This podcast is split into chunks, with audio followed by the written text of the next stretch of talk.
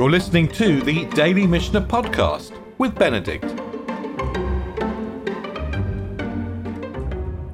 We're just going to pick up the fourth Mishnah of the fourth chapter. So we're in the fourth and the fourth. And we're going to deal with arbitrage, you might call it tax avoidance. We're going to deal with getting out around the rules. And we're going to be surprised by the fact that the Mishnah seems to condone getting round the rules, as if it seems to want to make it easy for the Jewish people to fulfill these mitzvot. In a minute, we'll jump into the text, but before we jump into the text, and in order to understand where it's coming from, I just want to repeat some of the principles of Maaser Sheni, which we've covered in the last few weeks, all related to redeeming Maaser Sheni for money. We've already learned that if the distance to Jerusalem is too far, one can redeem the Maaser Sheni to produce for money and travel with the money to Jerusalem. And we learnt at the end of the third Mishnah in chapter 4, we learnt at the end of the last Mishnah that when we redeem one's own Maaser Sheni for money, one has to add a fifth. And this is the Talmudic fifth. So actually we would say we add a quarter. The total ends up as 5 quarters, of which 1/5 of the total has been added by the owner. And one of the surprising features of halacha is that a non-owner does not need to add the fifth. In other words, you can buy Maaser Sheni, you can exchange Maaser Sheni for money at market prices. Only the owner himself or herself has to add the fifth when they redeem. And of course, this difference between halacha for the owner and the non-owner, the fact that the non-owner does not need to add the fifth, provides an opportunity for arbitrage and for tax avoidance. And we're going to see this play out in much of the rest of the chapter in the next couple of days. I also want to remind you, because we're going to come across these halachot today in the third Mishnah that we look at today, that we learned this at a very early stage, we always use the local market price at the place where we redeem. Yeah, if we transport from A to B and redeem in B, we use the price of B. And I think it's implied, but we'll clarify today, that we always use a time-relevant market price. So we use an up-to-date market price, very similar to the situational valuation which we looked at the end of last week, where in case of doubt, we would look for 3 bids or 3 offers. We always use a time-relevant market price. And, we might have had a previous contract for sale, and contracts for sale can stand at previous market prices, but the redemption price is always a live market price. So those are the principles. Let's jump into the text now. And just to remind you of the end of the third Mishnah. The third Mishnah ends, Hapodeh Maaser Sheni Shelo, someone who redeems his own Maaser Sheni. Mosif alav Chamishit, he puts on a fifth. Bein Shu Shelo Vein Sheni Tan Lo B'Matna, even if it's his, or even if it was originally his, or whether it was his because it's given to him as a gift. So if you redeem your own Maaser Sheni, you add a fifth. But now, let's jump in now to the fourth Mishnah. It's really interesting that the Mishnah begins, Ma'arimin, you can be deceptive. One can be deceptive. Al Maaser Sheni. Arema, aremut is deception. It's an anagram, actually. Aremut is deception. It's a biblical word. The serpent in the Garden of Eden is described as Arum. We can be deceptive or tricky in terms of Maaser Sheni. How does it work? Omer Adam Livnov Levitor Hagdola. You could say to your grown-up son or your daughter, or to your Hebrew slave or manservant, These are all people with agency, with capacity. The Rambam comments here that when we have a Hebrew slave, we only purchase the work of his hands. We don't actually purchase his body. He's like a hired servant. So these examples, the grown-up son, the daughter, the Hebrew slave, the female slave, these are all people with their own capacity. And we can say to them, Helech ma'ot elu uftei lach maaser sheni zeh. Take this money and redeem this Maaser Sheni for yourself. In other words, you give the money to someone you know, and you get them to redeem it. And of course, they're redeeming Maaser Sheni, which is not theirs. So they don't have to pay the fifth. And then the Mishnah continues, Avalo Yomar Ken Livno Levitor. You can't say that to your son or your daughter who are minors, or to your Canaanite slave, because, of course, they essentially are part of your household.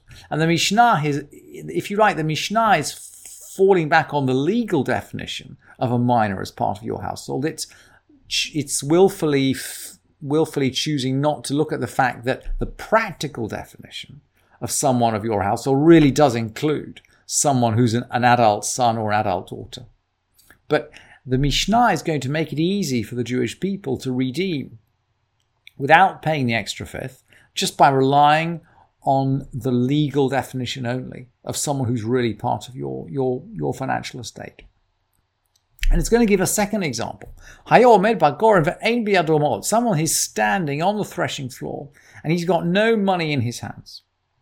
He can say to his friend, look, I'm going to give you this fruit. So it's not his fruit anymore. It's his friend's fruit. And of course, his friend, if he now redeemed it, would need to pay the extra fifth. But, Choser ve'omer, his friend would need to pay the extra fifth. But the original owner doesn't, because it's not his fruit anymore. Choser ve'omer, harei elum chulalim al ma'ot she babait. These should be redeemed with the money that's in my house. So he hasn't even brought his money to the threshing floor. It's an off-balance sheet transaction, but he's effectively converted the Maaser Sheni into the money that is sitting in his house. Both of these are legal fictions, and we'll learn a little bit more about these later in the chapter. But in between, the Mishnah is going to do a little discursus about market pricing. Mashach, mipnei maaser basela. Someone took possession of Maaser Sheni for a seller. Now we've learned before that when you take possession, when you form a legal contract for movable objects, you need to move the object. Mashach means to pull, and that's the term used in the Mishnah. But you can think of it as lifting it up. When you lift up the object, the contract is formed, even if you haven't yet paid for it. And we learned looking at it the other way round, by the way, that paying for it without lifting it up doesn't create a contract. It's in law of contract in the Mishnah, the Talmud, the act of picking up the object is the act that creates a contract to purchase movable goods. Land is different. As in English law, actually, land is different, but for movable goods, picking it up creates contract. So we've created a contract. Someone has contracted to buy Maaser Sheni for a seller. He's clearly not paid for it. Before he had time to redeem it, i.e. to pay for it, the market price had gone up to two sellers. What can he do? Well, he gives him one seller. The contract was for one seller. Absolutely. But what's happening? What's the significance? What's the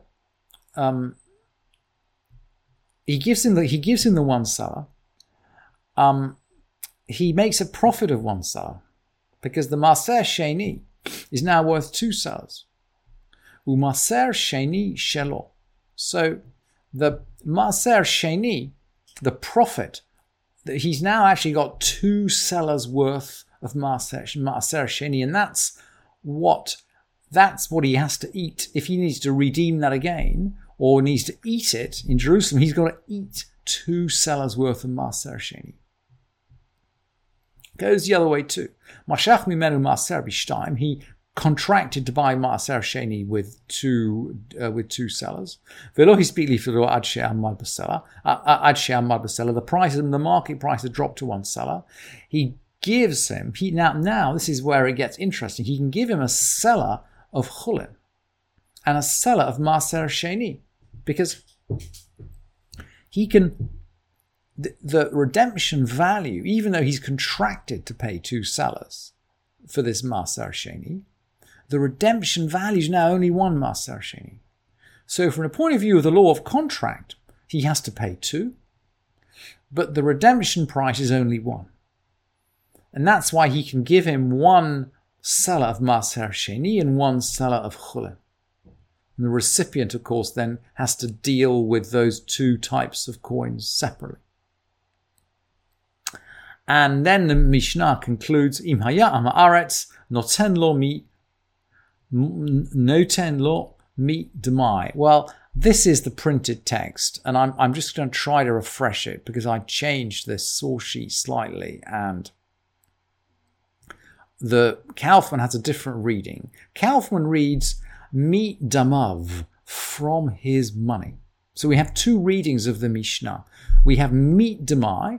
He gives him from demai, in other words, from money which is linked to Maaser Sheni for produce which is dubiously tithed, which might have had Maaser Sheni already taken out of it. Damav is his money. And the Rambam and the Bartenura actually read this Mishnah differently. Clearly, they've got different texts. The Rambam reads it as damai.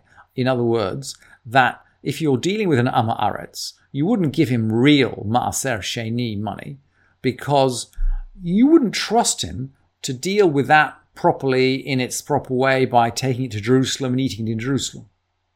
So that's the Rambam. The Bartenura actually mentions, and the Bartenura, by the way, follows the Kaufman manuscript. In reading damav, he should give him out of his money. And Bartenura explains there, that means he should give him out of his chulin money. In other words, you just give him ordinary money which is not kodesh at all. And look, it's a puzzling close to the Mishnah. We're actually not sure which way round to read it. And both readings seem like they might be rational. The Kaufman... the Rambam is very careful normally about his manuscripts, and he makes sense reading Damai. But Kaufman is the most reliable manuscript we have, and it reads Damav with Bartenura. So I just leave it to your choice. And tomorrow we'll learn more about other kinds of financial arbitrage and deception. But that's all for today. Thank you for listening to this edition of the Daily Mishnah Podcast with Benedict.